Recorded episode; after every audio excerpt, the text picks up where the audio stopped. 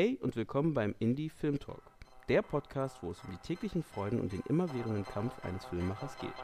Viel Spaß!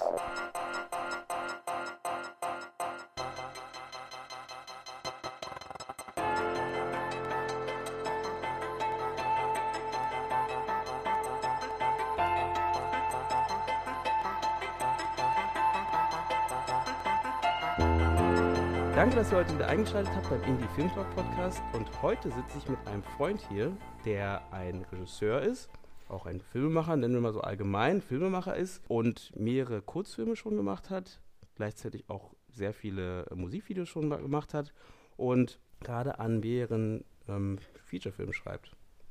Also ist schon was Besonderes, an mehreren gleichzeitig zu schreiben, glaube ich. Und deswegen begrüße ich heute Dominik Balkow. Hallo. Und ich würde mal sagen, anstatt dass ich jetzt wieder die ganze Zeit rede, erstmal, dass er sich vorstellen kann und dann halte ich einfach mal die Klappe. Ja, danke, dass ich hier sein darf erstmal, dass du mich eingeladen hast. Wo fange ich an? Genau, ich bin Filmemacher, hauptberuflich Regisseur. Ich schneide auch relativ viel, größtenteils eigene Projekte, ab und zu mal, kennen wir ja alle mit dem Geld und so weiter, auch mal Projekte von anderen, aber prinzipiell schneide ich die eigenen Sachen auch meistens. Das sind so meine Hauptfokuspunkte, meine Hauptstandbeine. Immer mal wieder Autor, immer mal wieder Produktion bei kleineren Sachen und auch ab und zu, das habe ich in der Vergangenheit öfter gemacht, jetzt aber, je mehr ich mich professionalisiert habe, immer weniger Kamera. Also ich würde mich nicht als Kameramann heute noch bezeichnen, aber ich kann rein theoretisch, wenn man mir eine Kamera in die Hand drückt, mit umgehen und versuchen, ein vernünftiges Bild rauszuholen. Mit was hast du selber gedreht schon? Ja, also zu Hause besitze ich tatsächlich noch eine Blackmagic Pocket, eine XA20 für so Doku-Sachen mit einem XLR-Mikrofon dran und die gute alte 7D, die ich damals wirklich zum Start geholt hatte, was bei mir auch so der Startschuss war. Mit der hatte ich angefangen und ansonsten mittlerweile ist es fast immer Mieten. Wie gesagt, ich bin hauptsächlich nicht Kameramann. Letztes Wochenende hatten wir in Erfurt erst gerade einen Dreh gehabt, wo ich zum Glück zwei sehr, sehr gute, zwei sehr fähige Kameramänner um mich hatte. Das heißt, ich konnte mich größtenteils mehr um die Live-Regie des Konzertmitschnittes kümmern. Und wir haben mit 4 A7S gedreht, wovon ich dann 2 bedient hatte, 2 statische, einmal etwas näher dran, einmal so ein Mastershot. Mhm. Und genau, ja, das war jetzt die letzte Kamera, die ich jetzt in der Hand hatte, auch erstmalig. Da war ich sehr froh, dass ich 2 richtige professionelle, also professionell ist immer Definitionsfrage, aber die beiden Jungs sind auf jeden Fall super professionell, sehr gute Kameramänner an meiner Seite hatte, John und Micha, falls sie zufällig zuhören. Und ja. Na cool. Und mich kennt man jetzt vielleicht so ein bisschen, was ich so mache, aber genau, an was schreibst du denn gerade? Du machst ja gerade mehrere Projekte oder du hast ja auch ein paar Kurzfilme gemacht und das kannst du vielleicht nochmal erzählen, bevor ich mal einleite in die Richtung, worum wir heute reden. Okay, dann versuche ich mal in einer Minute so ein bisschen meine bisherige Karriere in Anführungszeichen, okay, zusammenzufassen. Ich habe hauptsächlich, wie du schon in der Einleitung gesagt hast, Musikvideos gemacht. Ich glaube, es sind mittlerweile so um die 40 Stück. Also wirklich Auftragsarbeiten, Musikvideos von Universal, Warner Music und so weiter auch dabei. Das war mein Hauptstandbein. Ich habe angefangen als so eine Ein-Mann-Armee, Personalunion, Regie, Kamera, Schnitt, um einfach mich möglichst günstig und gut als ein Paket den Leuten anzubieten. Mit besagter 7D habe ich damals dann losgelegt. Ich war einer der ersten, als die in Deutschland rauskam, der die hatte, was mir viel geholfen hatte, weil dann natürlich die Leute interessiert waren und die Aufträge reinkamen. Und das hat sich dann immer wieder professionalisiert und gesteigert. Ja, das ist mein Hauptstandbein, damit verdiene ich mein Geld. Dann drehe ich immer mal wieder nebenbei, wenn es sich ergibt, Kurzfilme. Ich hatte auch die Chance, an zwei Langfilmen mitzuwirken als Regisseur, wobei Langfilme, muss man auch so ein bisschen in Anführungszeichen sagen, das war für den Musiker Remo. Das sind so Musical, Musik, Video, Hybridfilme. Also es sind 90-minütige Musikvideos, wo etwa so 60 Minuten Musik ist und 30 Minuten so ein Mix aus Schauspielern und Laienschauspielern, unter anderem den Sänger selber, die dann eine Geschichte drumherum erzählen. Von daher ist es kein richtiger Spielfilm und ja, das ist so das, was ich bisher gemacht habe und seit einem Jahr etwa versuche ich mich vermehrt auf Spielfilme zu fokussieren. Ich sage auch immer mal wieder wirklich Aufträge bewusst ab, was ich in der Vergangenheit, was viele Kollegen wahrscheinlich kennen, nicht gemacht habe, weil ich es mich einfach nicht getraut habe, weil jeder Euro, der irgendwie reinkommt, ist gut. Und ja, aber um Stoffe zu schreiben, muss jetzt diese Zeit da sein und um Stoffe zu entwickeln. Und deswegen ist es jetzt gerade so ein zweigleisiger Pfad. Ab und zu nehme ich spannende, interessante Projekte an. Die restliche Zeit versuche ich, von meinem Ersparten zu leben und mich auf die neuen eigenen Spielfilmprojekte zu fokussieren. Mhm. Okay. War, glaube ich, mehr als eine Minute oder dann ja, 30 definitiv. Sekunden. Aber das lassen wir mal durchgehen. Ja, erstmal Dankeschön für die Einleitung. Jetzt haben wir so ein bisschen so einen Überblick von dem, was du so machst. Ich möchte mal kurz erzählen über die Sachen, die wir heute reden wollen oder die wir ein bisschen erarbeiten wollen zusammen. Ist zum einen, du hast schon angesprochen, Musikvideos, ob man damit heutzutage überhaupt noch Geld machen kann. Ist es noch möglich oder ist es eigentlich gar keine Möglichkeit mehr, weil alle kein Geld mehr haben, wie von allen immer gesagt wird? Und dann als zweites möchte ich ein bisschen über das Thema Selbstvermarktung und Selbstpublishing vielleicht reden. Also wie man zum Beispiel, wenn man einen Kurzfilm gemacht hat oder wenn man einen Langfilm gemacht hat, wie man den selber halt vermarkten kann. Es geht auch so ein bisschen darum, dass Dominik auch einen Film gemacht hatte, den er selbst vermarktet hat. Und vielleicht kann er so ein bisschen erzählen, wie er das hingekriegt hat oder welche Ansätze er gegangen ist. Und vielleicht können wir mal so zusammenschauen, was man da am besten machen kann. Und ich würde damit auch anfangen und würde auch gleich da einleiten. Vielleicht kannst du mal von deinem Film erzählen, den du da selbst vermarktet hast, weil das hast du ja auch viel später gemacht, als du den fertiggestellt hast. Ne? Das ist ja schon ein paar Jahre her und du hast, glaube ich, letztes Jahr erst angefangen, den selbst zu vermarkten. Hast du davor diese Festival-Auswertung gemacht oder hat die geklappt? Oder erzähl mal. Ja, genau.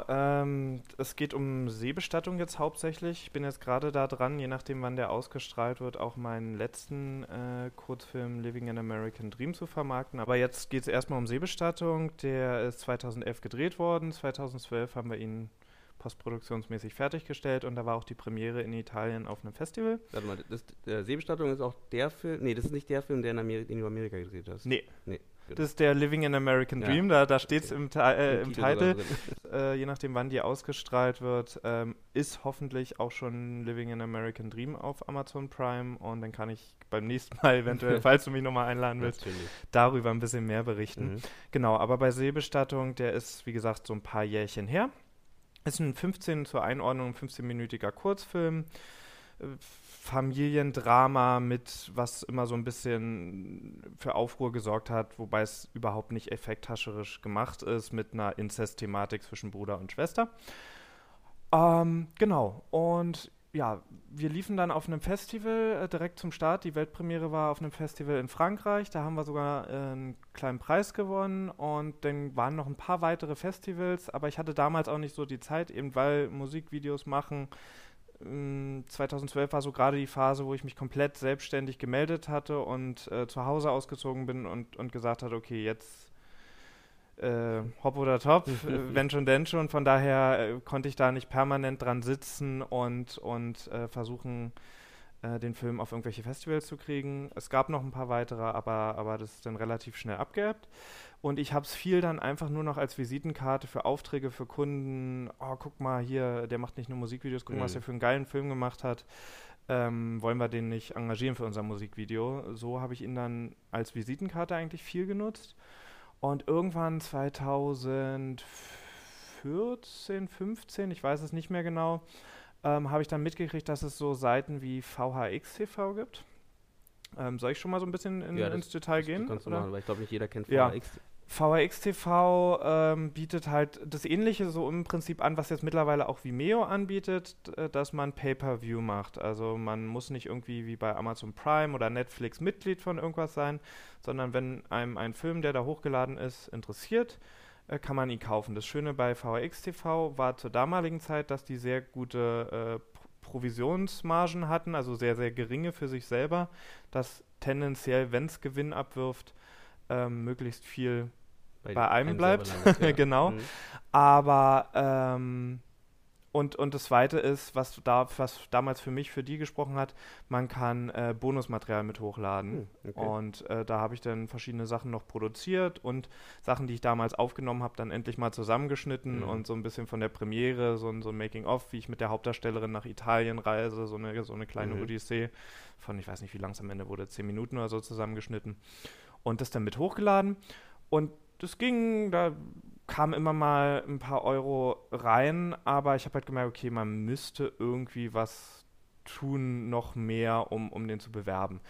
Durch die Thematik hat er immer mal wieder in gewissen Foren und auf gewissen Seiten ist er dann mal wieder aufgepoppt, habe ich gemerkt, und dann haben ihn plötzlich wieder, 10 ist schon fast übertrieben, 3-4 Leute mal gekauft und aber es sind keine Summen, wo irgendwer von leben kann und wo man auch nicht annähernd die Kosten, die in dem Film steckten, reingeholt hat. Aber im Monat 3-4 Leute oder in der Woche? Oder?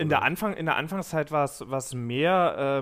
Mittlerweile ist es so, da kommen wir gleich zu, mittlerweile ist er auch auf Amazon Prime und so weiter. Das heißt, man kann ihn rein theoretisch kostenlos sehen. Mittlerweile ist es so einer pro Monat, also wirklich, aber ich tue da überhaupt nichts. Das ist unter der Seite Seebestattung-film.de, leitet dann direkt zu der VHX-Seite um und ab und zu kommt da mal was. Wie kostet der Film? Ich glaube, ich habe einmal den Film einzeln für $6 oder $7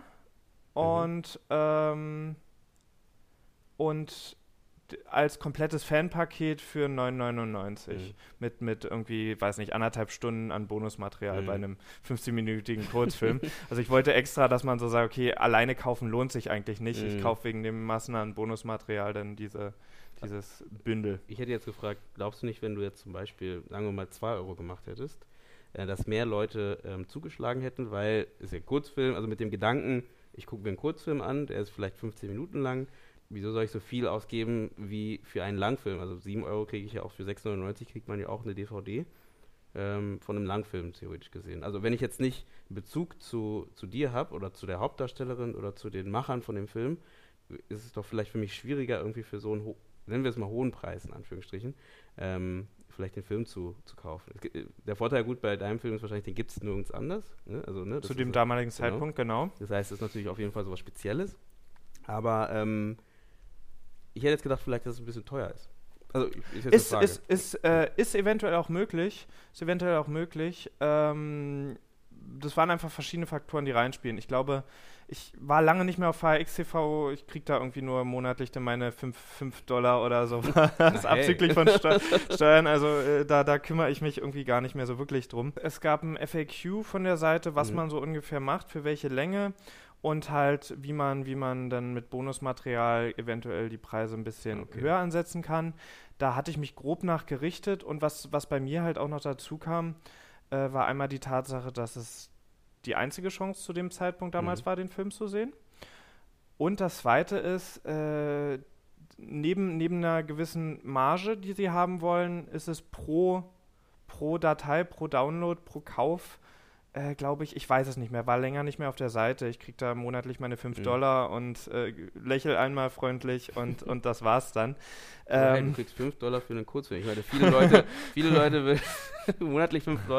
Ja, da würden sich schon einige freuen, dass da wenigstens was rauskommt von dem Kurzfilm. Also jetzt nicht nur den Erfolg. Das stimmt. Nee, aber die haben irgendwie eine Gebühr von, ich glaube, 50 Cent oder $1 sogar pro Download, den sie zusätzlich nehmen. Also sie haben 10% oder so, ich will nichts Falsches sagen, guckt euch die AGBs von denen selber an, vhx.tv, aber genau, die haben einmal diese grob 10% und dazu kommen dann noch 50 Cent oder $1 pro Download, das heißt bei $2 bleibt dann irgendwie nicht mehr viel übrig.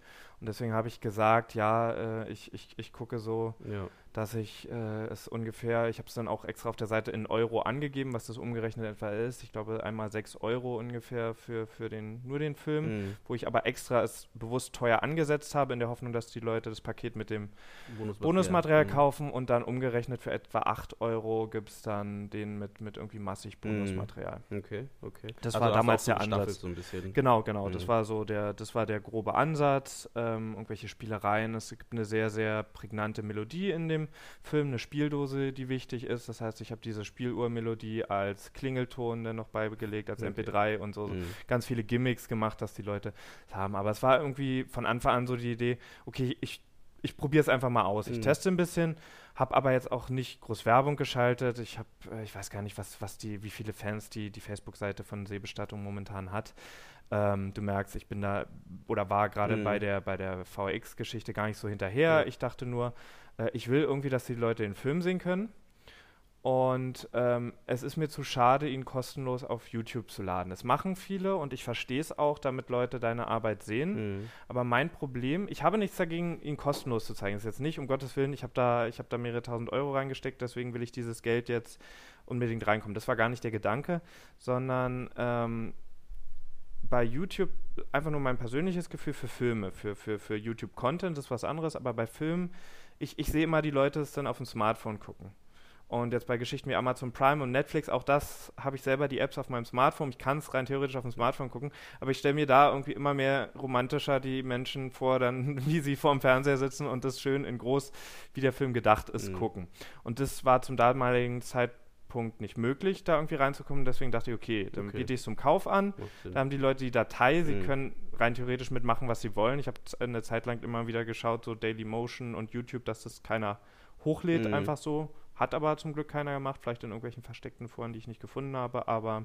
Im Darknet. Ja, genau, irgendwo im Darknet gibt es den garantiert. Aber wie gesagt, ich will ja, dass die Leute es sehen. Mir war nur einfach so, es auf YouTube zu laden und dann ist es da und man kann es sich auf dem Handy angucken. Dafür liegt mir zu viel an dem Film. Das war einfach so das ganz persönliche Ego-Ding, weswegen ich das nicht wollte. Und dann war VHX.tv so eine nette Idee, so eine nette Mische. Und genau, am Anfang ging es los bei VHX. Da haben es bestimmt so wöchentlich 5, 6 Leute gekauft, aber das ist dann halt mit der Zeit abgeebbt. Und jetzt, wo Amazon Prime seit einem halben, dreiviertel Jahr oder so am Start ist, also der Film bei Prime, ist es halt wirklich eine Person pro Monat, die irgendwie nicht mitgekriegt hat, dass er bei Prime ist oder ihn halt trotzdem besitzen will. Also es sind jetzt öfter auch dieses Paket, was jetzt momentan gekauft wird. Also dann haben sie ihn vielleicht, kann ich mir vorstellen, ich weiß es ja nicht, ich sehe maximal bei VHX.tv die E-Mail-Adresse von den Leuten und ich glaube das Land, wo sie herkommen. Siehst du, ob sie abgeschaltet haben, ob sie es durchgeschaut haben? Oder bei Amazon ja, bei VHX nicht. Da kriegen sie eine Datei und können mit der Datei rein theoretisch machen, was sie wollen. Okay.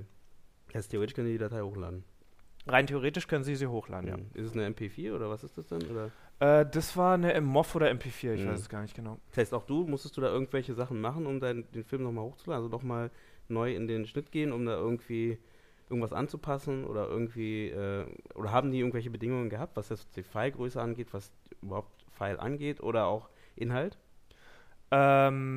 Ja, klar, mit so einem Thema wie Incest ist dann immer die Frage, dadurch, dass ich aber jetzt keine expliziten sexuellen Handlungen habe, also es gibt eine Sexszene, aber die ist sehr, sehr bewusst kindlich unschuldig gefilmt,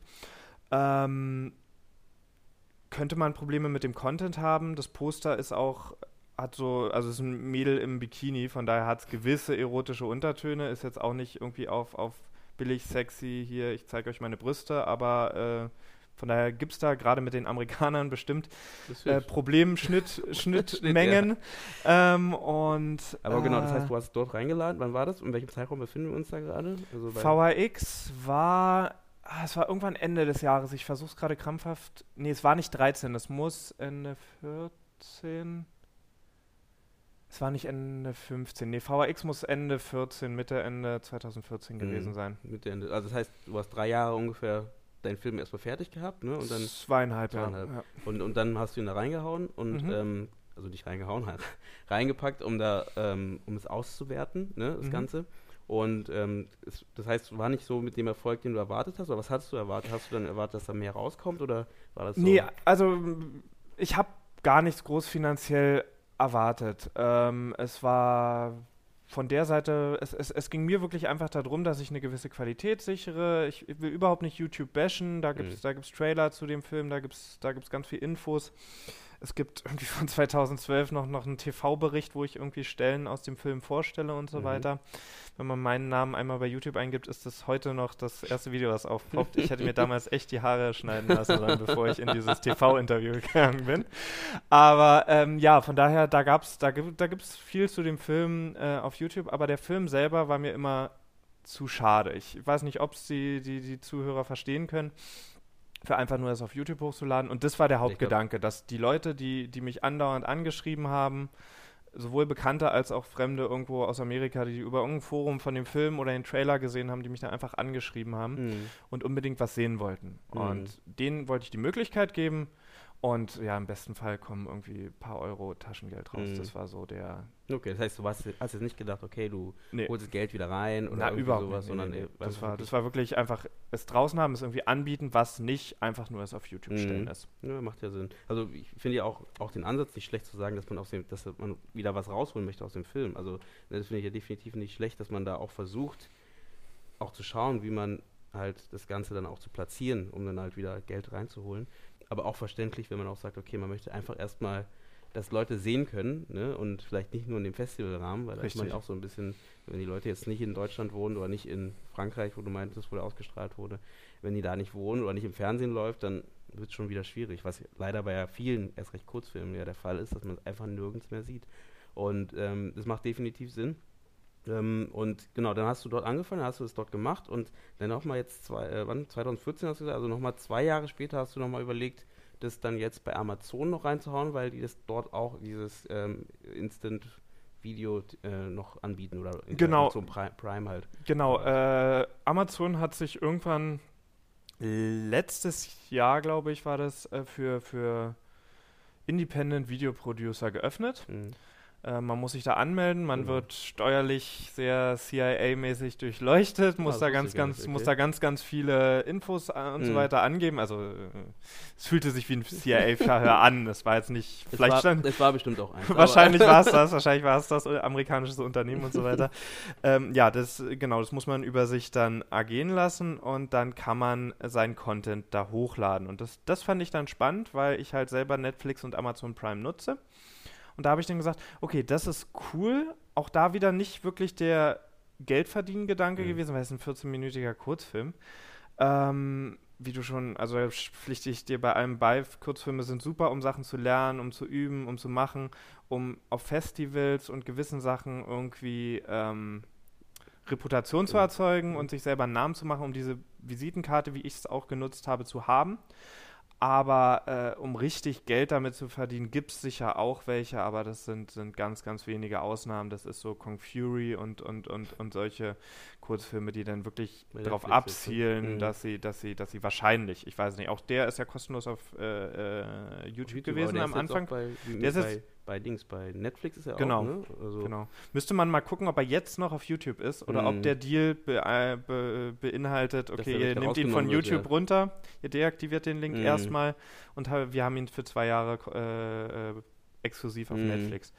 Genau, solche Beispiele gibt es, aber ich denke im Großen und Ganzen, ist mit Kurzfilm schwer Geld zu holen, genau. Und der Gedanke war wieder, okay, mehr Leute könnten ihn sehen, aber diesmal in einem Content, wo es nur für die Prime-Member ist. In Amerika kann man auch, wenn man sich eine Werbung vorher angeguckt hat, es sehen. Man muss nicht Prime-Member sein, das geht in Deutschland nicht. Achso, das wusste ich gar nicht. Du kannst die auch mit Werbung sehen. Genau, also man kann nur in Amerika, aber da gibt es die Option, wenn du kein Prime-Member bist, kannst du, also da kann ich ein Häkchen setzen, ob ich das möchte oder nicht, kannst du dir diesen Film angucken, wenn du vorher dir Werbung anschaust. Aber auch hier gilt, du kannst sagen, du kannst den ja auch verkaufen, den Film, ne, gleichzeitig. Ja. Und dann kannst du auch selber sagen, für wie viel Geld. Aber das wäre dann ein Stream oder ist es eine Datei?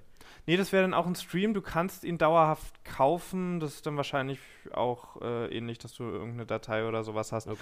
Wahrscheinlich in irgendeiner eigenen Amazon-App. Habe ich selber noch nicht ausprobiert. Das habe ich bei Seebestattung gar nicht mit aktiviert. Ich habe einfach nur gesagt, oh cool, den bei Prime haben und die Leute können ihn kostenlos sehen. Ich kriege Feedback, ich kriege Reaktionen. Wir sind jetzt irgendwo Anfang, Mitte 2016, also der Film ist jetzt schon zu dem Zeitpunkt 4 Jahre alt gewesen, 4,5 Jahre. Ja. Cool, dass nochmal eventuell vielleicht sieht ihn niemand, aber eventuell nochmal einen Schwung an Menschen und auch all die Leute, die gesagt haben, ja, nee und kaufen und VHX.tv war ab irgendeinem Punkt, das war dann sehr schade, nicht mehr PayPal, sondern nur noch Kreditkarte. Mhm. Das heißt, viele Leute haben gesagt, ja, ich würde ihn gerne kaufen und sehen, aber nur Kreditkarte ist doof, weil habe ich nicht. Jedenfalls in Europa ist das so, in Amerika hat jeder eine Kreditkarte. Ja. Okay, und deswegen, genau, das war der Hauptgrund, zu Amazon Prime zu gehen. Und hast du da, ja, jetzt wollen natürlich, jeder möchte jetzt hören, wie, du bist ja jetzt reich geworden dadurch und musst ja eigentlich nicht mehr arbeiten durch Amazon Prime und ja. Nein. Du bist ja vorgefahren mit deinem Lamborghini, genau. Oh, beide. Daran merkt ihr, dass es stimmt. Weil wir gleichzeitig Lamborghini gesagt haben. Nein. Ich war tatsächlich sehr, sehr überrascht über die Resonanz. Wir reden hier immer noch, es ist ein 14-minütiger Film. Ich darf nicht sagen, was ich mitverdiene von den AGBs her, aber prinzipiell kann ich sagen, weil das kann jeder lesen, man verdient bei Amazon Prime, wenn man keinen speziellen Deal mit denen hat, 11 Dollar Cent pro Stunde, die in Amerika gesehen wird, pro Stunde. Und die zusätzlichen Märkte, auf die man kann, ist Deutschland, Österreich, Japan und England. Mhm. Und da sind es 6 Dollar Cent die Stunde. Mhm. Und wir reden von einem 14-minütigen Kurzfilm, von daher kann man sich trotz allem ungefähr denken, okay, so mega gigantisch viel ist es trotzdem nicht. Aber prinzipiell war ich sehr umgehauen. Besonders halt die Amerikaner sind unfassbar doll drauf angesprungen. Extrem viele Rezensionen, für mein Gefühl, geschrieben. Jetzt gerade, wenn ich es mit den anderen Marketplaces oder einfach Amazon-Seiten vergleiche. Und ja, da hat ganz viel gezogen. Ich habe nicht die perfekten Analysen, aber es ist definitiv, glaube ich, bei allen Sachen, da kommen wir später nochmal zu, Trailer und Poster müssen dich sofort catchen. Mhm. Wir kennen es selber, wenn wir bei Netflix oder bei irgendwas durchgehen und wenn das Bild cool ist, selbst wenn man den Film nicht kennt, dann bleibt man erstmal hängen, liest sich vielleicht die Inhaltsangabe durch und großer Nachteil, außer bei den Eigenproduktionen von Netflix, gibt es selten Trailer leider. Es sei denn, man hat so eine... Nee, jetzt haben die es aber auch, die haben so eine Mood-Trailer, die haben jetzt, also für die Eigenproduktion, die haben die... Ja, für die Eigenproduktion richtige, schon. Wo die auch erzählen, aber für die anderen haben die auch so Mood-Trailer, habe ich jetzt manchmal gesehen, für auch ganz andere Filme, wo du halt einfach nur, du hast einen Soundtrack, der untergelegt ist und siehst einfach ein paar Bilder, ein paar Videos, von, also Teile aus dem Film. Das ist schon wahrscheinlich viel Deals, ne, die sie ausgehandelt haben, die anderen wahrscheinlich, aber es gibt es bei manchen Filmen jetzt auch schon. Also Finde ich, weil ich habe keine bekannten Schauspieler, vor allem in Amerika, aber auch in Deutschland nicht, von daher muss das Poster sofort fesseln und dann liest man sich die Inhaltsangabe durch, denkt, aha, guckt dann noch den Trailer und eventuell investiert man dann die 14 Minuten. Und tatsächlich scheine ich mit einem deutschsprachigen, englisch untertitelten Film trotzdem in Amerika dann einen gewissen Nerv getroffen zu haben. Ich hab die View-Zahlen jetzt irgendwie gar nicht mehr im Kopf, weil es jetzt natürlich auch schon wieder ein bisschen her ist, der ganz große Hype. Aber es war unfassbar, wie viele Minuten geschaut wurden. Guck mal auf die Seebestattung, Burial at Sea auf Facebook. Da habe ich auch einen Screenshot irgendwie von den ersten 2-3 Monaten von der Ausschlagkurve einfach mal gemacht, da habt ihr dann den genauen Wert. Okay. Und es war am Anfang wahrscheinlich wie immer, du hast es reingehauen. Ich sag mal reingehauen. Ist okay. Du hast es bei Amazon Prime registriert, also hast du wahrscheinlich schon ein Amazon-Konto und hast dann das aktiviert, da hast du ein Poster noch machen müssen dafür wahrscheinlich. Nee. Genau, das Poster hatte ich tatsächlich, das ist etwas, was ich jetzt bei meinen eigenen Sachen immer mache und mag. Das ist mir immer ganz wichtig, dass Trailer und Poster stimmen. Das hatte ich auch vorher schon, ohne jetzt irgendeinen Geldgedanken dahinter zu haben, aber einfach damit mache ich die Leute auf mich aufmerksam. Und damit steche ich gegebenenfalls hoffentlich auch, wenn ich meinen Film irgendwo einreiche, Leute aus, dass sie sagen, für ein Festival oder so, okay, das Poster ist schön, gucken wir doch mal, dann könnte der Film ja was sein.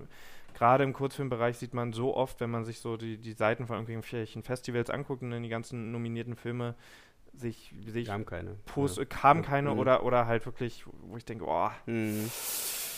das ist nicht Photoshop, das Paint.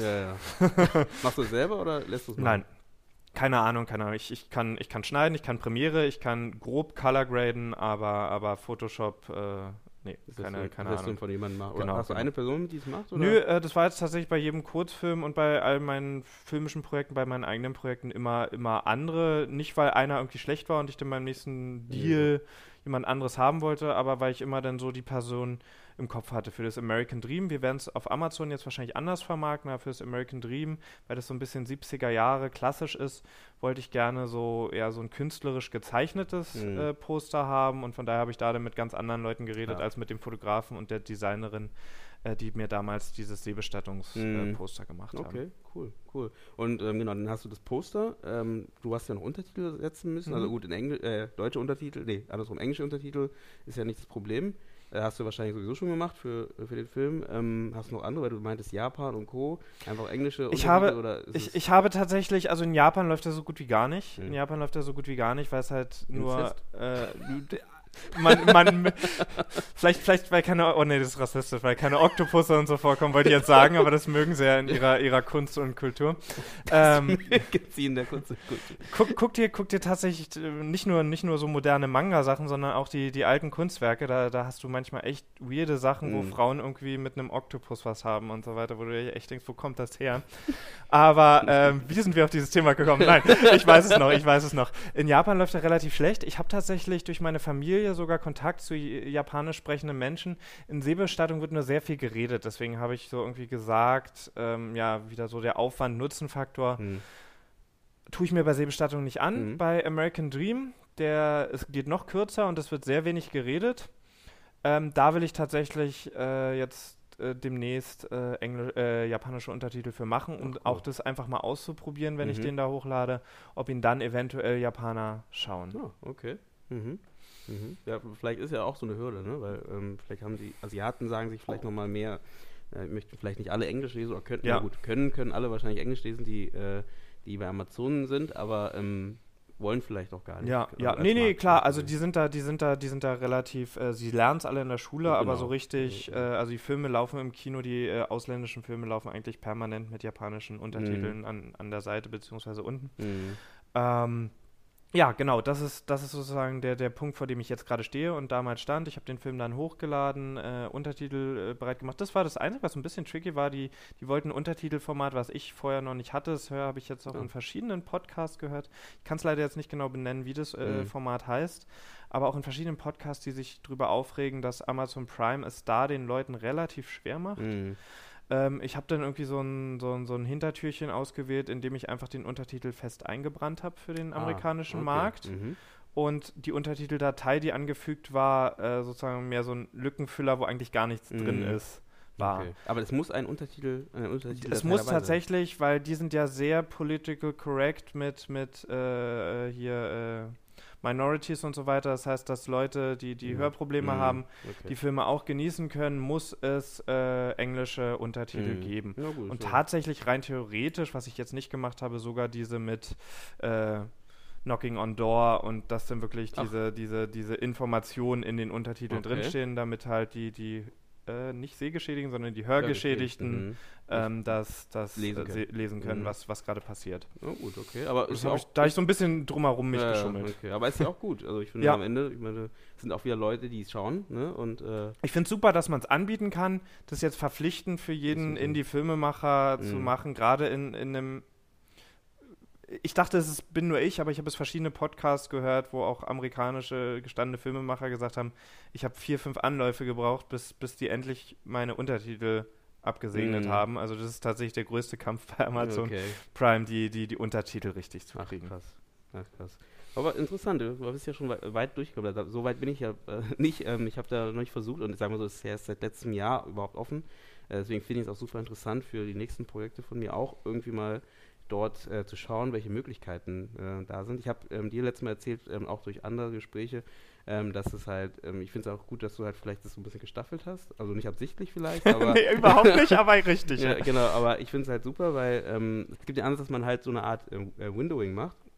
Das heißt, dass man halt eben nicht alles, den Film halt auf allen Plattformen gleichzeitig launcht, sondern wirklich auf allen möglichen Plattformen so in Staffelweise. Also wirklich, man fängt erstmal, wenn es VHX ist, an, dann macht man da wirklich ein halbes Jahr lang, läuft es dort, dann merkt man ja, wie die Zahlen dort hoch oder wieder runtergehen mit der Zeit, dann macht man dafür ein bisschen Werbung, dann pendelt sich das irgendwann wieder ein und dann macht man wieder einen neuen Launch für Amazon Prime zum Beispiel. Sorgt dafür, dass es halt dort immer ganz nach oben, ganz oben steht und du halt immer wieder ganz frisch eben ganz oben in der Liste stehst, anstatt dass du halt irgendwann anfangs ganz oben bist bei allen und dann das alles abflaut halt, weil du hast auch viele Leute, die halt vielleicht später erst Amazon Prime probieren, du hast viele Leute, die vielleicht alles haben sogar, aber dich dann nochmal oben sehen und dann nochmal oben sehen und dann schon das Gefühl haben, dass das schon was Wichtiges, wenn das immer wieder oben steht und man da versucht halt sich da so im Marketing halt zu versuchen, dass es dort immer wieder so gelistet ist halt. Und das finde ich halt einen ganz interessanten Ansatz und ich denke mal, das ist für bei deinen Sachen auch vielleicht interessant, vielleicht wenn du jetzt sagst, vielleicht danach iTunes zu probieren oder so, weil das könnte ja auch noch klappen, dass man da auch nochmal jetzt, wenn du sagst, vielleicht in 6 Monate oder in einem Jahr oder so, das da auch nochmal reinpackst und schaust, wie weit das nach oben geht dort halt. Weil du hast ja theoretisch die Vorarbeit ja jetzt auch gemacht für Amazon Prime. Also warum nicht? Also es wäre auf jeden Fall eine Möglichkeit. Und es gibt ja nicht nur iTunes, es gibt ja da auch nochmal breit gefächert noch mehr. Ja, also seit der ganzen Seebestattung auf Amazon Prime-Geschichte habe ich, ja, man kann sagen, in gewisser Weise Blut geleckt oder einfach ist diese Idee entstanden, okay, man könnte rein theoretisch einen günstigen Spielfilm selber vermarkten, man könnte ihn rein theoretisch selber rausbringen. Ich bin nach wie vor ein Fan und ich würde es sehr gerne erfahren, den klassischen Weg mit schönen Blu-ray im Handel, er kommt in dem Land raus und so weiter und so fort. Ich bin da mit den Filmen alles noch in der Präproduktion und in der Schreibephase, von daher ist das noch ferne Musik, aber es ist tatsächlich momentan diese Idee da, okay, es geht rein theoretisch, wenn der Film günstig genug ist natürlich, der Spielfilm, geht es heutzutage selber. Es gibt Plattformen, wo du dich einmal anmeldest und die dir dann helfen, deinen Content auf Netflix oder andere Sachen zu kriegen. Du kannst dann tatsächlich mit Amazon Prime auch insofern handeln. Es gibt einmal diesen Weg, den ich jetzt gegangen bin, den jeder machen kann, aber es gibt natürlich auch den Weg, wenn du jetzt beispielsweise einen tollen Spielfilm hast, der lief am besten auf irgendeinem renommierten Festival und dann sagt Netflix, okay, wir geben dir 100.000 oder irgendeine, für Netflix glaube ich gar nicht mal so eine unrealistische Zahl, selbst wenn der günstiger war. Wir geben dir für 2 Jahre das und das, dann kann rein theoretisch über diese Plattform oder auch selber kannst du an Amazon hereintreten, wobei es immer praktischer ist, wenn du es mit der Produktionsfirma oder halt einem Label oder sowas im Rücken machst, weil die wollen nicht mit jedem kleinen Typen reden. Aber wenn du so an die herantrittst, kannst du dann auch an Amazon herantreten und ja, klar, ich kann es einfach so auf eure Plattform hochladen, aber Netflix hat das geboten, dafür, dass sie 2 Jahre exklusiv haben. Der Film könnte und dann kann man handeln und solche Möglichkeiten und Deals gucke ich mir an. Das läuft in Amerika seit ein paar Jahren schon sehr, sehr gut. Das machen viele Amerikaner, die produzieren ihre Filme, ihre Spielfilme dann für irgendwelche 5-stelligen Zahlen. Und jeder so ein bisschen Geld, also es gibt auch diese, ich habe einen Spielfilm für $6.000 gemacht, Geschichten, wo irgendwie keiner was kriegt und ja, man mit der eigenen DSLR wahrscheinlich dann ein paar Tage auf der Straße dreht und kein Licht hat. Geht auch, ich bin, wenn man Spielfilm dreht, schon ein Fan davon, dass die Leute irgendwie eine gewisse Form von Gehalt, von daher rede ich eher von 5-stelligen Sachen, also 4-stellig finde ich für einen Spielfilm schon ein bisschen bedenklich. Soll es geben, super toll, wenn das Leute machen, aber mir ist dann der Look und die Qualität der Bilder und des Tons einfach so wichtig, dass ich da einfach ein gewisses Größe an Team und an Leuten drumherum brauche.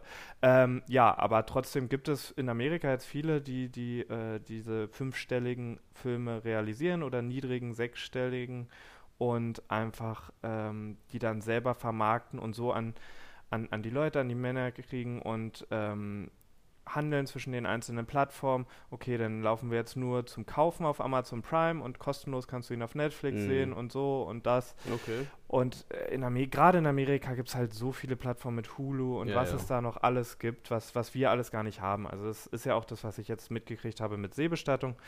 Wie gesagt, nochmal, das ist jetzt ein ganz, ganz kleines 14-minütiges Beispiel, wo ich nicht viel Arbeit drin gesteckt habe, was die Vermarktung angeht, aber was einfach vom Poster und vom Thema her in Amerika viele Leute angesprochen hat, prozentual auch in Deutschland und in Großbritannien, Japan aus wahrscheinlich genannten Gründen eben nicht, aber ich finde ja das, wie gesagt, super. Und ich denke auch, wenn du, du könntest da ruhig noch ein bisschen mehr Marketing machen. Erst recht, weil eben du diesen Pfad gehst, über eben diese neuen Möglichkeiten, glaube ich, ich finde, es fehlt Marketing dazu. Also irgendwie, also ich habe gerade diese Truppe da, die habe ich bei Facebook gesehen, du kennst die auch, weil ich hab gesehen, du kennst die auch, dieses Z-Office. Ja. Die haben ja auch so ein bisschen versucht, ein bisschen Marketing dafür zu machen. Die sind ja jetzt seit gestern, glaube ich, bei Amazon Prime. Und wenigstens durch Facebook und so versuchen sie so ein bisschen, also ich habe davon nichts gewusst und jetzt dadurch, gut, ich habe, glaube ich, zur Diagonale was davon gehört, aber jetzt nichts mehr und jetzt plötzlich bin ich nochmal drauf aufmerksam geworden oder so. Also ich glaube, ein bisschen Marketing ist doch nicht, wenn du es doch dazu machst, glaube ich, hast du nochmal mehr Möglichkeiten, Leute zu erreichen, also noch mehr halt, weil... Absolut. Das ist ja auch noch umsonst, ne? Ja, das ist das große Ziel. Das ist das große Ziel, das bei den Spielfilmprojekten definitiv zu machen. Ich werde ein paar Sachen bei dem American Dream jetzt ausprobieren wahrscheinlich noch, was auch so die Vermarktung angeht, weil der Film halt auch noch größtenteils unterm Radar steht. Mhm. Da haben wir bedeutend länger die Festivaltour gemacht. Mhm. Da habe ich jetzt diverse Nominierungen. Mhm. Auszeichnungen habe ich tatsächlich auch nur eine, aber bedeutend mehr Festivals mitgenommen. Wie viel hast du ausgegeben, wenn ich fragen darf, für Festivals? Also ich habe eigentlich geguckt, dass ich halt, weil der Film sehr günstig entstanden ist und das dann in keiner Relation war, dass ich glaube, die teuersten Festivals waren die $15-Festivals. Okay. Also alles, was teurer war, habe ich nicht mitgemacht. Mhm. Und ich habe da vielleicht so 150 $150 oder so ungefähr reingesteckt. Und dann viele kostenlose mitgenommen, wo natürlich die Konkurrenz exponentiell gigantisch höher ist, weil sich da jeder bewirbt. Und bei denen wurde ich dann auch meist nicht genommen. Bei welchen, wo dann ein bisschen Geld am Spiel war, hat dann hoffentlich der Film und die Qualität so sehr überzeugt, dass ich dann genommen wurde. Und okay. So hat es funktioniert. Ich finde das sehr, sehr wichtig. Gerne können wir auch nochmal über Z-Office reden, weil ich halt das ganze Team drumherum, ich bin mit zwei der Schauspieler sehr, sehr eng befreundet und kenne auch die Leute dahinter. Ja. Kurze Info mal dazu. Die haben das 2015 in Dortmund gedreht, ist ein, ich glaube, 45- oder 50-minütiger Kurzfilm, also quasi schon fast ein mittellanger Film, was für Festivals eine total, meiner Meinung nach, sorry Douglas, der Regisseur, wenn er zuhört, total beschissene Länge ist, weil viele Festivals sagen, ja, wir machen bis 30 Minuten Kurzfilm. Ja. Und dann machen wir ab 60 Minuten die Spielfilme oder ab 70 Minuten. Und dein 50-minütigen Film ist eine Horrorkomödie, kann in dem Bereich eventuell nochmal anders sein, dass sie da entspannter und offener sind. Der lief ja jetzt auch auf der Genrenale und auf irgendeinem Grindhouse-Festival in Amerika. Aber also bei Drama geht es kaum, noch schlechter. Also ich habe ja ein Drama gemacht und 45 Minuten lang und den kriegst du haben wir ganz schwierig weggekriegt, oder zumindest auf Festivals gekriegt halt. Also Gegenfrage, ich kann gleich noch mehr von Z-Office erzählen, aber was habt ihr da gemacht? Wie ist der? Kann man den in irgendeiner Form sehen? Wie ist der jetzt? Den kann man jetzt, glaube ich, fast gar nicht sehen, weil er gerade aktuell, ist von einer Produktionsfirma und einer Stiftung in Zusammenarbeit gewesen und die Rechte liegen bei der Stiftung, was noch komplizierter macht, das Ganze. Und es gibt den Film Roma von mir, den ich in Italien gedreht hatte vor 3 Jahren jetzt, glaube ich, so circa. Und das ist so ein bisschen schade, weil jetzt gibt es ja die Möglichkeiten wie Amazon Prime oder andere Möglichkeiten, um den Film erstmal so überhaupt zu zeigen. Also ich weiß noch, das war damals im italienischen Fernsehen, ist ja auch irgendwo mal gelaufen. Cool. Aber da habe ich keinen Bezug dazu gehabt, hier aus Deutschland und konnte es auch nicht selber sehen. Aber das ist halt so ein bisschen schade für mich, weil ich kann halt irgendwie nichts machen halt, ne? Wenn es mein Projekt ist, würde ich, glaube ich, noch viel mehr versuchen halt erstens die Auswertung, Festivalrichtung, wie gesagt, sowieso schon schwierig, aber wenigstens mehr machen dafür. Und ich hoffe, dass sich jetzt irgendwie über dieses oder nächstes Jahr so ein bisschen lockert das Ganze und ich dann rankomme an das ganze Projekt dann vielleicht wirklich mal auswerten lassen kann. über zum Beispiel diese Wege. Ja. Ne? Also das war so das Problem bei dem Projekt. Das hätte ich da auf jeden Fall schon längst. Musst du mir mal zeigen. Ja, gerne. Ja, du wolltest noch was zu Z-Office sagen. Genau. Ich habe ja grob gesagt, das ist von der FA Dortmund, glaube ich, eine Produktion gewesen. Der Douglas und der Regisseur und ein paar andere haben damit ihre Abschlussarbeit quasi gemacht. Und ich bin mit einigen der Schauspieler sehr gut befreundet, deswegen bin ich da relativ involviert. Ich war auch für 2 Tage dann in Dortmund drüben und habe bei Dreharbeiten zugeguckt. Und ja, die machen das, glaube ich, ganz cool mit dem Marketing. Die bewerben es viel, ich weiß nicht, ob kostenpflichtig auf Facebook, aber auf jeden Fall rühren sie sehr viel die Werbetrommel, haben verschiedene Poster, haben Charakterposter für die Figuren, haben extrem viel Kontakt mit Blogs und Filmkritikseiten und lassen sich Kritiken und sowas, also lassen sich schreiben, klingt jetzt gemein, aber sie bieten an, hey, willst du den Film kostenlos sehen? Nur schreiben. Und genau, also wenn ihr ihn schlecht findet, schreibt ihr eine schlechte Kritik, wenn ihr ihn gut findet, schreibt ihr oder gar keine. Und das ist sehr, sehr cool. Wie gesagt, ich bin da bei Seebestattung einfach Schritt für Schritt so ein bisschen durchgestolpert und habe so ein paar Sachen erfahren, was geht und was nicht geht. Wahrscheinlich würde ich es in dem Stil auch so machen wieder. Wir haben bei Seebestattung Drama, das ist nochmal ein bisschen anders. Ich glaube momentan, von daher wird es bei denen ein bisschen anders laufen. Momentan, weil sie noch in Amerika auf Festivals warten, ist es nur im deutschen Amazon Prime zu sehen. Das heißt, auch die machen das mit so einer leichten Windowing-Geschichte, bloß halt auf die Länder. Wenn ich nichts Falsches habe, ich glaube, so ist es momentan erstmal, dass es nur in Deutschland und Österreich zu sehen sein wird. Müsste man tatsächlich dann mal mit dem Douglas fragen, wie da seine Erfahrungen sind. Aber ich glaube, auch bei ihm ist es mehr ein Sehen und Gesehen werden. Ich glaube sogar, dass sie es relativ bald, das war jedenfalls damals ursprünglich der Plan, dass sie es relativ bald auch bei YouTube hochladen werden. Ach, okay. Also da ist wirklich das Ziel, dass möglichst viele Leute das sehen. Der Douglas macht auch viel digitale Special Effects und sowas, auch sehr, sehr coole Spielereien in dem Film. Und von daher ist da, glaube ich, noch mehr dieses Sehen und Gesehen-Werden-Faktor als bei mir, wo ich dann noch so ein bisschen, muss ja nicht jeder bei jeder Möglichkeit das sehen. Einfach ein anderer Ansatz, passt total, ist eine trashige, und das meine ich nicht abwertend, sondern genau das gezielt, was sie haben wollen, im Stil der so 80er-Jahre-Sachen, spielt auch in den 80ern. Bürokomödie, du hast erst so ein Stromberg-Gefühl und dann wird es plötzlich zu einem Shaun of the Dead Zombie-Film und sehr, sehr, sehr, sehr schön, gerade wenn man ihn mit Leuten guckt in der Gruppe, sehr, sehr spaßiger 45 oder 50 Minuten. Sollte man sich angucken, The Office auf Amazon Prime. Genau, richtig cool. Muss ich auch nochmal machen. Also auf jeden Fall. Jetzt werde ich von allen Seiten sagen mir, dass ich sie angucken muss, also mache ich das auch. Wir haben so viel über Seebestattung und Living in American Dream geredet. Da finde ich es fair, wenn wir auch nochmal ein bisschen Musik von dem Film einfach mal uns anhören. Deswegen werde ich jetzt einfach doch mal die Musik von René Schostak einfach mal unterspielen und ein paar Minuten davon hören wir uns mal kurz rein und dann hören wir uns gleich wieder.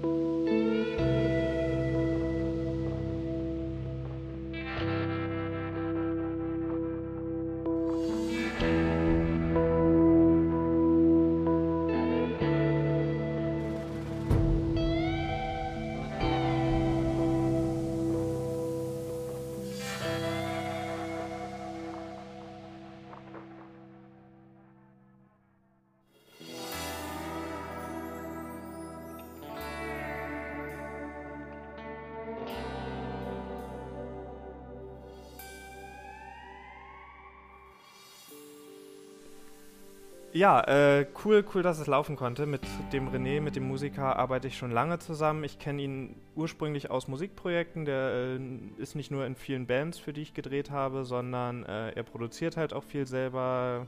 Immer ganz, ganz cool, wenn man dann in seinem Studio ist und da die goldenen Schallplatten an der Wand sieht. Und der mag es halt total, mit mir zusammenzuarbeiten. Und ich bin auch immer super dankbar, weil ihr tolle Musik mal für ihr gehört habt. Das erste war, mach mal einzeln. Das, was ihr eben gerade gehört habt, war die Titelmelodie aus Seebestattung. Ich habe ja schon gesagt, dass es diese Spieluhrmelodie dann auch als MP3 und so weiter gab.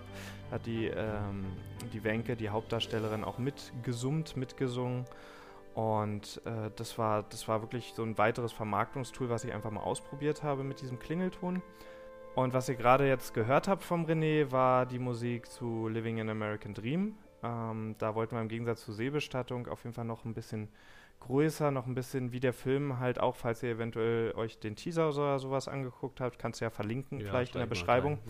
Dann merkt man, dass ich so sehr 70er Jahre altes, gut, er wurde in Florida da gedreht, aber trotzdem so altes Hollywood irgendwie aufleben lassen wollte und mit ihm auch dementsprechend die Musik so ein bisschen sehr getragen und majestätisch versucht habe zu machen. Und ich bin immer René Schostak, meldet euch bei ihm. Ich glaube, er ist auch über mich hinaus sehr offen und interessiert an anderen Filmprojekten. Ich habe ihn auch an dem einen oder anderen vermittelt.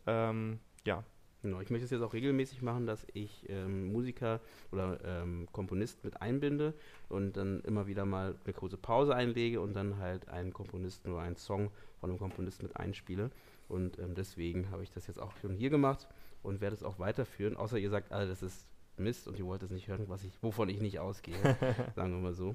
Genau. Und deswegen, wenn wir gerade schon bei Musik sind, wechseln wir mal das Thema. Wir sind nicht ganz fertig mit dem anderen Thema. Also ich weiß auch nicht, vielleicht bleiben wir auch kurz dabei und beenden das Ganze. Also du hast jetzt den Film da erstmal jetzt bei Amazon Prime. Die nächsten Schritte hast du ja schon ein bisschen gesagt. Du möchtest noch weitergehen und gucken, dass du deinen zweiten Film auch dort reinkriegst. Was ja jetzt nicht das Thema ist, aber dass du es auch noch reinbringst halt. Vielleicht auch ein bisschen mit Marketing, wenn ich richtig verstanden habe. Ne? Also vielleicht noch ein bisschen mehr rausholen aus dem Ganzen, um dann noch mehr Leute vielleicht wirklich die Aufmerksamkeit darauf zu generieren auf dem Film. Gehe ich mal von aus. Und das ist schon mal eine super Richtung, glaube ich, um halt, also auch, glaube ich, für alle eine gute Möglichkeit hat, um einfach mal selbst halt einen Film zu vermarkten. Alternativ dazu gibt es noch Agenturen, die sich auch damit beschäftigen. Nicht so viele, aus meinen Erfahrungen oder meiner Ansicht, aber es gibt ein paar, zum Beispiel Aug und Ohr. Ne? Das ist, glaube ich, die bekannteste in Deutschland, ja. Genau. Die halt sich damit befassen, halt Kurzfilme, vorrangig Kurzfilme, halt zum Beispiel an Festivals zu bringen und die das dann für euch übernehmen. Das heißt, ihr müsst jetzt nicht, also für einen gewissen Obolus, ne, übernehmen die das und bringen dann die Filme von euch halt an verschiedene Festivals.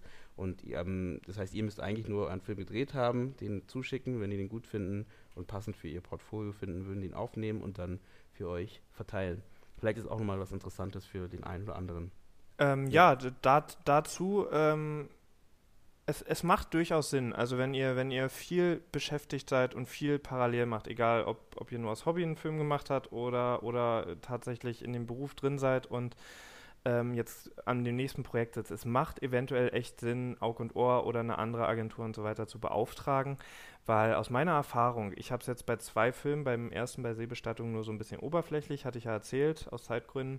Beim zweiten, bei American Dream, wirklich tagelang einfach nur vor Plattformen gesessen. Es gibt so ein paar Plattformen, wo du es einmal hochlädst und dann zu unendlich vielen, wenn du das Geld hast, oder manche sind auch kostenlos, unendlich vielen Festivals hochladen kannst, hier Without a Box oder Film Freeway sind, glaube ich, momentan die beiden größten. Ja. In Deutschland gibt es dieses Realport, wobei über das habe ich bisher, aber das mag vielleicht auch an der Qualität liegen, bin ich, glaube ich, noch nie in irgendein Festival reingekommen.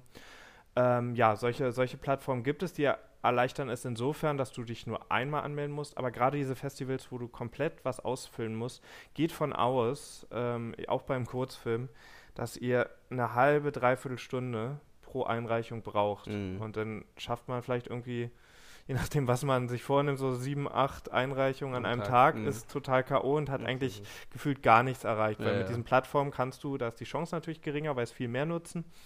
Aber da kannst du dann natürlich mit ein paar Klicks und entweder Geld oder kein Geld viel mehr machen. Das heißt, die erleichtern es, wenn man diese Zeit investieren will und mehrere Tage, Wochen vor seinem Rechner sitzen will und einfach nur den Film anreichen, braucht man Aug und Ohr und solche Firmen nicht. Die machen ja genau dasselbe, mehr oder weniger. Genau. Die haben eventuell ein paar Kontakte, aber jetzt auch nicht massig. Aber wenn ihr sagt, okay, es ist die Zeit einfach nicht wert und dann zahle ich lieber eine gewisse Summe und bis zu dieser Summe, die werden sie jetzt ausschöpfen und für diesen Betrag versuchen, meinen Film auf ihrer Meinung nach passende, die haben natürlich mehr Erfahrung, ob ein Festival passt oder nicht, Festival zu bringen. Das ist, glaube ich, eine sehr, sehr gute Idee. Ich habe jetzt keinen Kontakt mit denen gehabt, von daher kann ich für die selber, wie sie es machen, keine Werbung machen, aber das Konzept selber finde ich sehr, sehr gut und sehr, sehr clever. Ja, ich auch. Deswegen, also ich glaube, ich denke sogar, es ist nicht schlecht, das parallel laufen zu lassen, wenn man Geld dafür in die Hand nehmen möchte, weil dann hat man man potenziert, glaube ich, eher sogar nochmal die Möglichkeiten, wenn man sagt, okay, man sitzt eine Agentur dran, ist wie bei jeder Agentur wahrscheinlich auch so, bei Schauspielern ja nicht anders, dass man gleichzeitig halt selber unterwegs sein muss, und dann gleichzeitig aber auch eben die Agentur hat, die das einfach für einen macht halt.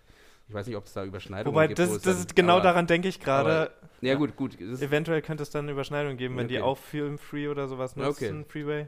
Das kann natürlich sein. Das müsste man aber mit der Agentur klären und dann weiß man Bescheid, ob man es überhaupt darf in der Zeit noch oder ob das dann vielleicht einfach von der Agentur dann unterbunden wird halt. Was ich, nicht denke, aber kommt drauf an, genau, wenn es eine Überschneidung geben könnte, wäre es natürlich gefährlich. Und ich habe tatsächlich, fällt mir jetzt gerade ein, nur eine Randnotiz, ich habe tatsächlich bei ein, zwei Festivals gelesen, das waren dann deutsche Festivals, wo richtig explizit stand, und ich glaube, sowas wurde sogar Aug und Ohr explizit genannt. Agenturen wie zum Beispiel Aug und Ohr dürfen zu unserem Festival maximal 5 Filme oder 10 Filme einreichen, dass die nicht hart gesagt zugeschissen werden mit dem ganzen Katalog von der Agentur. Also auch da muss man dann gucken, okay, vielleicht bin ich dann sogar besser dran, wenn ich es alleine mache, aber in den meisten Fällen ist das sicher der entspanntere Weg für einen. Ja, definitiv. Gut, dann leite ich mal jetzt vom Marketing-Standpunkt mal rum zum Thema Musik, wo wir gerade eben mit der Musik sowieso schon waren. Und wir haben jetzt nicht mehr so viel Zeit.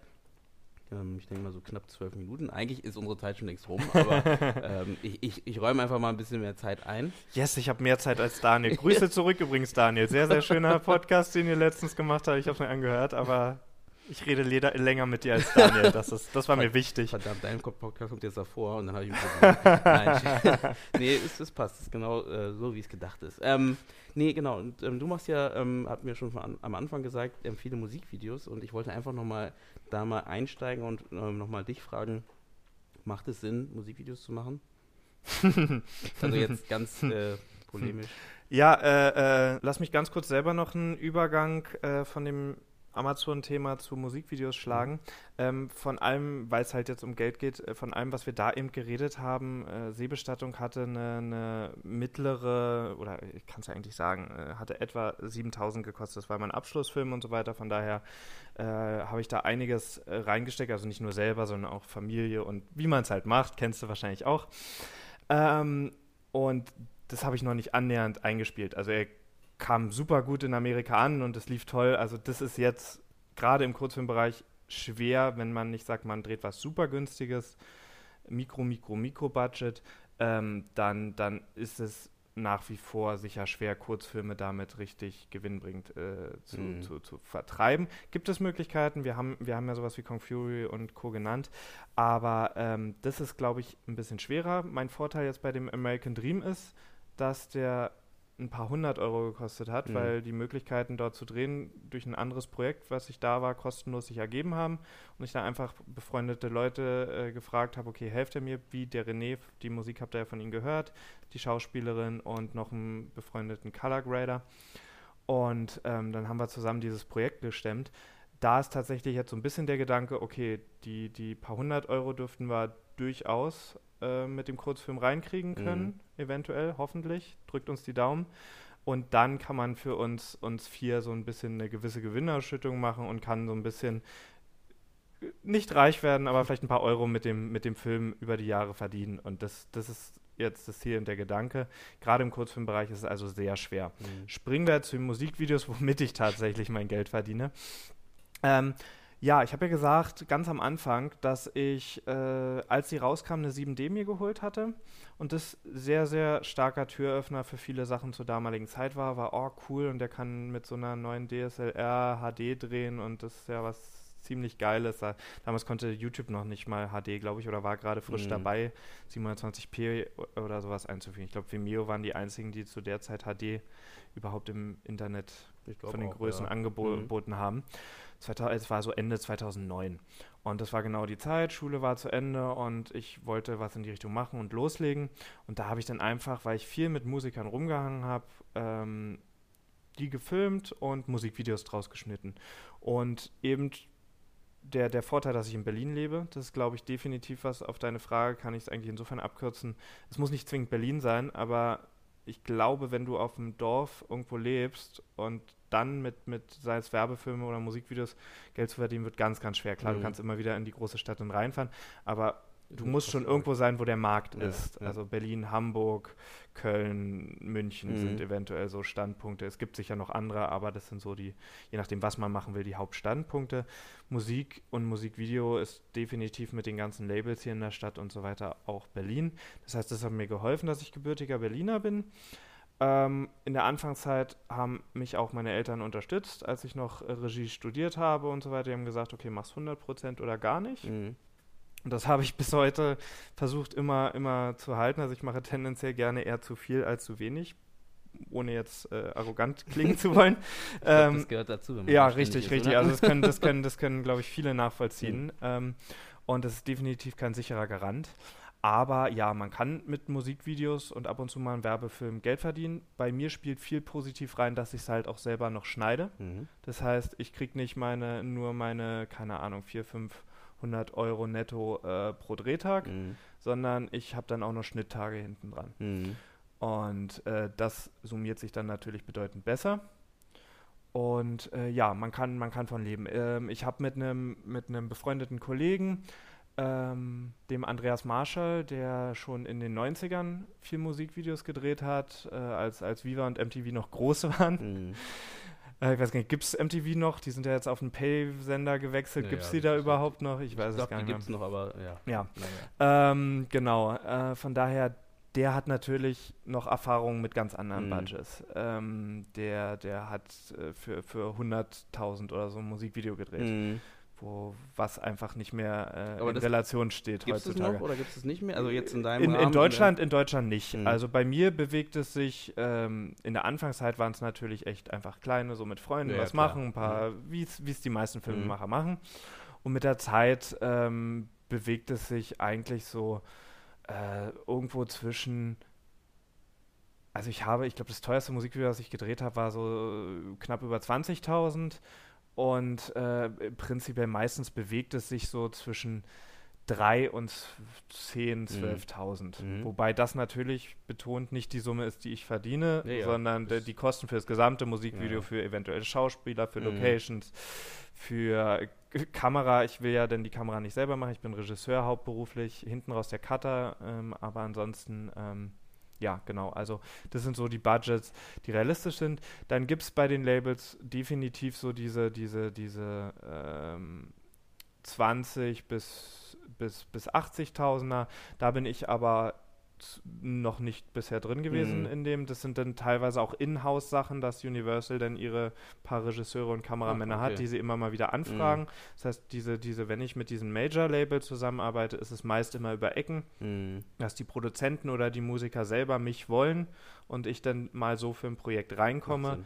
Aber ich werde nicht von den Großen angefragt. Von daher bin ich in diesem kleinen Bereich, wo man halt einfach gucken muss, okay, dass man genug Aufträge im Jahr hat, dann kann man von leben. Ich kann jetzt wahrscheinlich nicht eine Frau mit 3 Kindern noch parallel mit ernähren, aber für mich selber reicht es gut, dass ich abends zufrieden schlafen kann oder zufrieden bin ich nie, aber zumindest nicht weinend einschlafe und mir Sorgen machen muss, was ich morgen esse. So schlimm ist es halt eben nicht, und von daher, ja, es funktioniert, man muss extrem am Ball bleiben und es ist wichtig, dass man irgendwo eine Lager hat, wo Leute, also dass man ja nicht auf dem Dorf lebt. Ja. Das tut mir, ich habe nichts gegen Menschen, die auf dem Dorf leben, aber ich glaube, es funktioniert nicht. Ich kriege ab und zu über Facebook auch Anfragen dann von Leuten, oh, kannst du mir Tipps geben, ich will starten, wie kann ich das machen? Und das sind öfter dann halt einfach Städte, von denen ich noch nie gehört habe. Das mag der arrogante Großstädter sein, aber das sind dann, wo ich dann auch so sage, naja, ich will jetzt nicht sagen, zieh um, aber guck doch mal und schau doch mal und guck dir mal die und die Städte an und überlege, wenn du es machen willst, vielleicht hier irgendwie bei einem Fernsehsender eine Ausbildung als Kameramann oder irgendwas, ja, und um dann irgendwie ein bisschen einsteigen und reinzukommen und in diese Stadt zu kommen, die dir am meisten gefällt. Und machst du noch Akquise oder ist es jetzt nur noch, dass die auf dich zukommen? Also lebst du wirklich schon davon, dass die sagen, okay, du kriegst halt so und so viele Aufträge rein und du entscheidest jetzt so ein bisschen, ob du da das machen möchtest oder nicht, oder machst du selber Akquise und suchst die Leute auch und sagst, hey... Das ist tatsächlich jetzt so ein bisschen mittlerweile der Stand, den ich mir aufgebaut habe, dass ich nur noch selten, es gibt so ein paar Kunden, so Stammkunden, wo ich einfach so immer mal wieder alle 3-4 Monate eine E-Mail hinschreibe und sage, hey, das und das habe ich in letzter Zeit gemacht, wie geht's dir so? Und wollen wir uns mal auf dem Kaffee treffen und dann guckt mal, ob man gemeinsame Projekte hat. Das ist so bei den Stammkunden, dass ich die einfach freundschaftlich, also nicht gefaked, ja, bitte sowas immer offen, echt und ehrlich, aber die, mit denen ich mich sehr gut verstehe, weswegen man ja auch regelmäßig zusammenarbeitet, dass man die halt auch, wenn nicht gerade ein Projekt ist, am Ball hält. Aber ansonsten mache ich momentan, seitdem ich jetzt beschlossen habe, okay, Musikvideos und alles ist toll, aber ich möchte, das haben wir ganz am Anfang, das haben wir jetzt ja heute nicht wirklich thematisiert, ich möchte Spielfilme jetzt machen und da ist der Fokus seit jetzt einem Dreivierteljahr, knapp ein Jahr mittlerweile fast drauf, selektiere ich sehr, sehr bewusst und mache eigentlich wenig Akquise noch, sondern immer mal wieder Jobs an, plus Erspartes, was ich habe, was dann super ist übertrieben, aber vernünftig für reicht, dass ich mich auf meine Filme trotzdem noch fokussieren kann. Ich hatte jetzt einen Dreh letztes Wochenende, habe ich ja erzählt. Die Tage über war ich jetzt aber nur beschäftigt mit meinem Spielfilm. Jetzt nächste Woche steht dann komplett für den Schnitt an. Also das hält sich dann immer so die Waage. Zu tun gibt es immer was. Das kennt, glaube ich, jeder Selbstständige. Ja. Aber also man kann davon leben. Ich tue es. Ich kenne Kollegen, die es auch tun. Aber ich kenne auch, und auch in Berlin, das ist kein Garant dafür, ich kenne auch genug Kollegen, die entweder einen komplett anderen Job nebenbei betreiben müssen noch. Und dann ist es rein theoretisch ja quasi ein Hobby. Ja. Sie sehen es nicht als Hobby und es ist sehr gemein, das so zu sagen, aber rein theoretisch ist es dann so der Nebenverdienst neben ihrem Hauptberuf, oder tatsächlich die dann, um die Zeit für den Beruf zu haben, mit dem Arbeitsamt und eigentlich arbeitslos gemeldet sind und gleichzeitig arbeiten. Auch da kenne ich viele. Das blieb mir bisher verschont und ich bin da sehr, sehr gut immer vorangekommen. Ich weiß aber, dass das kein Garant ist, von daher ja. No, ist ja cool. Also ist gut zu wissen, ne? Also weil ich meine, wie gesagt, man kommt, also oft in der Filmuni wird oft jetzt schon, man sagt eigentlich, man kann damit nicht so viel Geld verdienen, weil es einfach sehr schwierig ist. Und das finde ich auch gut zu hören, dass es noch geht, ne? Dass man halt da was davon leben kann. Wie gesagt, man muss natürlich irgendwie sich was aufbauen, das ist ja immer so, egal in welchem Bereich man sich befindet, aber dass man halt da auch Möglichkeiten hat halt, weil am Ende kann man ja auch da sehr kreativ sein und kreative Sachen entwickeln und produzieren, und auch das Gute ist ja dabei, wie du sagst, du hast 2 Tage gedreht jetzt und hast dann dein fertiges Projekt relativ schnell, ne, was du halt bei Filmprojekten, egal wenn es jetzt ein Kurzfilm ist oder ein Langfilm, ne, du schreibst gerade, das zieht sich einfach, ne? Wenn du fertig bist mit dem Schreiben, dann kommt das ganze Fördern und überhaupt das Geld zusammenkriegen dafür, was sich auch ziehen wird nochmal, wo du dann manchmal 2 bis 5 Jahre erstmal oder länger wartest, bevor du den Film wirklich hinkriegst oder fertig kriegst halt, und da ist natürlich sowas immer ganz gut, um halt am Ball zu bleiben und frisch zu bleiben und immer noch zu produzieren halt, ne? Und wirklich dann was zu machen. Also deswegen finde ich es sowieso immer super. Ich versuche mehr in die Richtung Fashionfilm zu gehen, deswegen das habe ich da eher gemacht. Aber es ist am Ende dasselbe. Ich bin noch in der Phase, wo ich akquiriere, also ich werde jetzt noch nicht... Bei mir brennt das Telefon noch nicht. Das tut's auch nicht. Also so, wenn das so gewirkt hat, nicht. Aber nicht. Es ist halt einfach so, dass es einfach jetzt ein gewisses Standing ist, wo ich mir ab und zu mal Projekte aussuchen kann. Manchmal, ich achte darauf, dass es entweder inhaltlich oder vom Geld wenigstens stimmt. Ja, die Kombination ist super. Also das sind Gründe, wegen die, also ich kann jetzt nicht, oh, das interessiert mich nicht, aber es wird super gut bezahlt, dann kann ich es nicht absagen. Also so gut geht es mir nicht. Das muss ich dann schon annehmen und gleichzeitig gucke ich immer mal wieder, okay, da gibt es nicht viel Geld, aber das klingt voll geil. Das mache ich dann. Ja. Na, cool. Dann muss ich leider das Ganze jetzt langsam zum Ende führen, weil wir schon über einer Stunde sind. Und ich hab euch ja alle versprochen, dass ich es eine Stunde lang mache. Ist ja nicht so schlimm. Genau, und deswegen würde ich jetzt das Ganze erstmal heute zu Ende führen, aber du bist bestimmt irgendwann wieder da. Und dann können wir mal nochmal über deinen Feature-Film reden, den du gerade schreibst, oder die du gerade schreibst. Sind es immer noch drei? Oder sind es jetzt? Jein. Ich versuche auch hier jetzt mal ganz kurz zu umreißen, ohne überhaupt ins Detail zu gehen. Es ist rein theoretisch jetzt ein Film, auf den ich mich hauptsächlich fokussiere mittlerweile. Ja. Ich habe jetzt auch einen Mentor und so weiter. Da gibt es jetzt ganz viel, was sich entwickelt.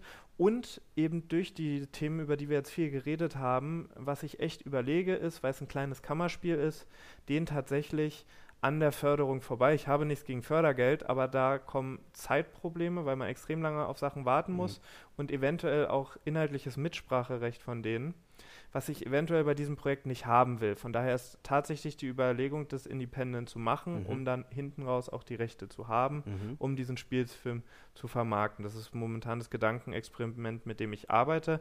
Von daher voll gerne, lass uns, wenn da die heiße Phase irgendwie der Präproduktion in einem halben, dreiviertel Jahr oder so ist, gerne nochmal treffen und drüber reden. Und dann kann ich erzählen, okay, wie jetzt tatsächlich dieser Film von mir hoffentlich zustande kommt und ob jetzt doch irgendwie ich Fördermittel beantragt habe oder ob ich es mit Sponsoring und gewissen anderen Sachen irgendwie versuche, privat zu lösen.